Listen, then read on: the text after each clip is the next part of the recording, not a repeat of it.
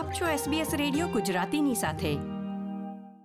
ગુજરાતી ભાષા પ્રેમીઓમાં એક ખૂબ જાણીતું અને માનીતું નામ એટલે કાજલ ઓઝા વૈદ્ય એ જેટલા માતબર સાહિત્યકાર, એટલા જ ધારદાર વક્તા.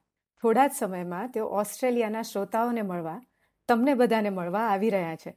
તો એ પહેલા એમની જ પાસેથી જાણીએ એમના આ પ્રવાસ વિશે. આવકારીએ એમને?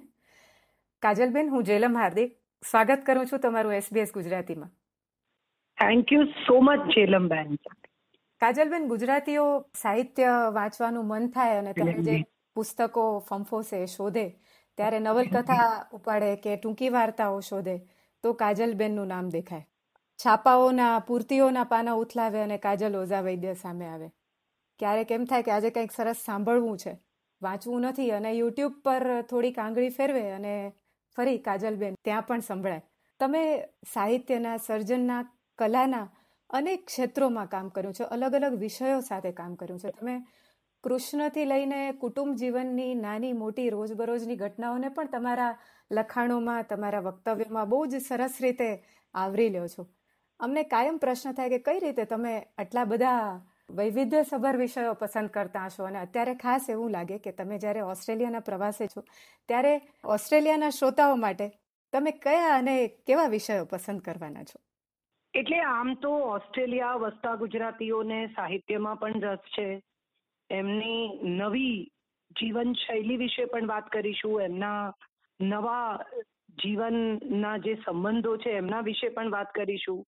ક્યાંક કૃષ્ણ વિશે વાત કરીશું, ક્યાંક ભગવદ્ ગીતા વિશે વાત કરીશું. ક્યાંક બાળ ઉછેર વિશે પણ વાત કરીશું, કારણ કે હવે આખી નવી પેઢી ઓસ્ટ્રેલિયામાં તૈયાર થઈ રહી છે. કે જે લોકો ઓસ્ટ્રેલિયામાં જન્મ્યા છે. એમના માતા પિતા ગયા હતા અને હવે નવા બાળકો ઉછરી રહ્યા છે, જે લોકો સ્કૂલમાં જાય છે અથવા થોડા ટીનેજની નજીક પહોંચ્યા છે. તો એમની સાથે વિદેશમાં રહેતા માતા પિતાના સંબંધો વિશે વાત કરીશું. જાત જાતના વિષયો અમે વિચાર્યા છે. એટલે વૈવિધ્યસભર તો અહીં પણ રહેશે જ. ખાસ એ વિષયો અને કાર્યક્રમ એના જ્યારે પોસ્ટર્સ હું જોતી હતી ત્યારે એમાં એકમાં એવું પણ હતું કે સ્ટ્રેસ અને સંબંધોનું મેનેજમેન્ટ વિદેશમાં સ્ટ્રેસ વધુ રહે છે એવું તમને લાગે છે? આ વિષય પસંદ કરવા પાછળ તમારું તમારું શું? સ્ટ્રેસ મને લાગે છે જેલમબેન હવે દેશ ને વિદેશ એવું કશું નથી. અને સ્ટ્રેસ બહુ વ્યક્તિગત બાબત છે એટલે આટલા બધા કામની વચ્ચે હું બહુ સ્ટ્રેસફુલ નથી થતી. મને એવો કોઈ સ્ટ્રેસ નથી રહેતો. હું અઠ્યાવીસમી સવારે લેન્ડ થાઉં ને ઓગણત્રીસમી રાત્રે વડોદરામાં શો કરતી હોઉં ને આનંદથી કરતી હોઉં. એટલે જેટલેગની ફરિયાદ કર્યા વગર બાકીના લોકોને નવાઈ લાગે પણ મને નથી લાગતી. કે હું હવે આ મુંબઈ જઈશ ને મુંબઈથી પોરબંદર ને પોરબંદરથી સવારે પાછી આવીશ ને પાછી અહીંયા વીસમી મીટિંગ છે તો મને મને સ્ટ્રેસ એટલા માટે નથી લાગતું કે મને લાગે છે કે આ બધું સહજતાથી થઈ રહ્યું છે. આ થવું જ જોઈએ એવો કોઈ આગ્રહ નથી. સપોઝ ન નીકળી શકું પોરબંદરથી તો કઈ વાંધો નહીં સુઈ જવાનું. આપણાથી બને એટલા પ્રયાસો કરવાના. પણ એ પ્રયાસ સફળ જ થાય એવો આગ્રહ રાખનાર કે મને હું જેમ ઈચ્છું એમ જ થાય એવો આગ્રહ રાખનાર માણસને સ્ટ્રેસ થાય. બાકી આપણો પ્રયત્ન કરીને આપણે મૂકી દઈએ ને પછી એનું જે પરિણામ આવે એમાં આનંદ માણીએ. તો હું માનું છું સ્ટ્રેસ ન થાય. હું એવું જીવવાનો પ્રયાસ કરું છું. અને સ્ટ્રેસ તો દુનિયા આખીમાં છે. અને મને એમ છે કે તમારું જ આ પ્રકારની હેક્ટિક લાઇફસ્ટાઇલ અને આ પ્રકારનું જીવન હોવા છતાં પણ તમને સ્ટ્રેસ નથી અનુભવાતો, એ અનુભવ તમે શ્રોતાઓ સાથે કદાચ શેર કરવા ઈચ્છતા હો ને જે એમને હા, એટલે પંચાવન પંચાવન વર્ષની ઉંમરે જેલમબેન નથી, મને ડાયાબિટીસ નથી, મને કોલેસ્ટેરોલ નથી, મને બ્લડ પ્રેશર નથી, કોઈ બીજી હેલ્થની એવી મેજર ફરિયાદ. ઈશ્વર કૃપા છે. અને ખાસ તો તમે કહ્યું એમ કે આ પ્રકારની જીવનશૈલીમાં કુટુંબ સાથેનો સમય કે એ બધામાં કદાચ ક્યાંક સંબંધોમાં ચૂકી જવાતું હોય છે કે એવું લાગતું હોય છે. એટલે બહુ સરસ તમે વિષય આપ્યો છે. હું વત્તા તું એટલે આપણે. હું વત્તા તું બરાબર આપણે એ મારું પુસ્તક છે, જેમાં પતિ પત્નીના પત્રો છે એકબીજાને. પચીસ વર્ષના લગ્ન જીવન દરમિયાન એમણે એકબીજાને લખેલા દર એનિવર્સરીએ આવી વાતો વાંચવી તો ગમે જ, પણ સાંભળવી, એ તો શ્રોતાઓને બહુ જ ગમતી હોય છે. એટલે મેં તમારા પાસેથી જ્યારે સાંભળશે ત્યારે મને ખૂબ ખૂબ આનંદ આવશે. પણ આ જ્યારે હું કહું છું, ત્યારે મને એ વિચાર આવ્યો, કાજલબેન, કે તમે વિદેશમાં અનેક પ્રવાસો કર્યા છે, તો શ્રોતાઓ સાથેના કે બીજા કોઈ એવા કોઈ તમારા રસપ્રદ અનુભવો ખરા કે જે તમે અમારા શ્રોતા સાથે વહેંચી શકો? મારા હિસાબે તો બધા જ અનુભવ રસપ્રદ.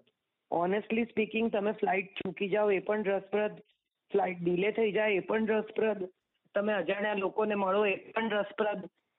તમારી બાજુમાં બેઠેલો કોઈ માણસ તમને એમ કે આ બે ત્રણ ગુજરાતી આવીને તમારી જોડે ફોટા કેમ પાડી ગયા? તમે સેલિબ્રિટી છો. એ પણ રસપ્રદ. અને એને માટે સેલિબ્રિટી એટલે એને મને એવું પૂછ્યું કે આર યુ એન એક્ટ્રેસ એટલે એને માટે સેલિબ્રિટી માત્ર એક્ટર જ હોઈ શકે. એ પણ રસપ્રદ. હું માનું છું બહુ દરેક અનુભવ બહુ મજાનો હોય છે. અને દરેક અનુભવ થોડું ઘણું શીખવી જાય છે. શિકાગો એરપોર્ટ પર મારી ફ્લાઇટ ડીલે થઈ ગયેલી ને હું વારે વારે જઈને પેલા છોકરાને પૂછપૂછ કરું કે હજી કેટલી વાર હજી કેટલી વાર હજી કેટલી વાર. તો એને ધીરજથી દરેક વખતે જવાબ આપ્યા અને પછી ત્રણ કલાકે ફ્લાઇટ ઉપડી ત્યારે હું અંદર દાખલ થતી તો મને કે I am going to miss you અરે વાહ. સો આઈ થિંક આ આવા પણ બહુ બહુ ઇન્ટરેસ્ટિંગ હોય છે. મને શ્રદ્ધા છે કે એ જ રીતે ઓસ્ટ્રેલિયાના અલગ અલગ શહેરોના અલગ અલગ રાજ્યોના તમામ ગુજરાતીઓ અત્યારે એ રાહ જોઈ રહ્યા છે કે ક્યારે એ જેમને વાંચે છે. આટલા દિલથી અને પ્રેમથી એમને રૂબરૂમાં જોએ અને એમને સાંભળે. હું પણ એમને મળવા એટલી જ ઉત્સુક છું કે જે લોકો મને વાંચે છે, એ લોકો કેવા છે? જે લોકો મને સાંભળે છે, એ લોકો કેવા છે? એ મારે પણ જાણવું છે. આ બધો કાર્યક્રમ જેણે ઓર્ગેનાઇઝ કર્યો, સંજયભાઈ વસઈવાલા, એમણે ખૂબ જહેમત લીધી છે લોકો સુધી પહોંચવાની, મને પહોંચાડવાની. So I am sure it's it's going to be very good programme ખૂબ શુભેચ્છા તમને. શ્રોતાઓ વતી બધા જ વતીથી હું જેલમ માદિક ફરી તમારો આભાર માનું છું. Thank you very much Kajalben. Thank you Jhelam ben. Thank you so much thank you આ પ્રકારની વધુ માહિતી મેળવવા માંગો છો? અમને સાંભળી શકશો Apple podcast Google podcast Spotify કે જ્યાં પણ તમે તમારા પોડકાસ્ટ મેળવતા હોવ.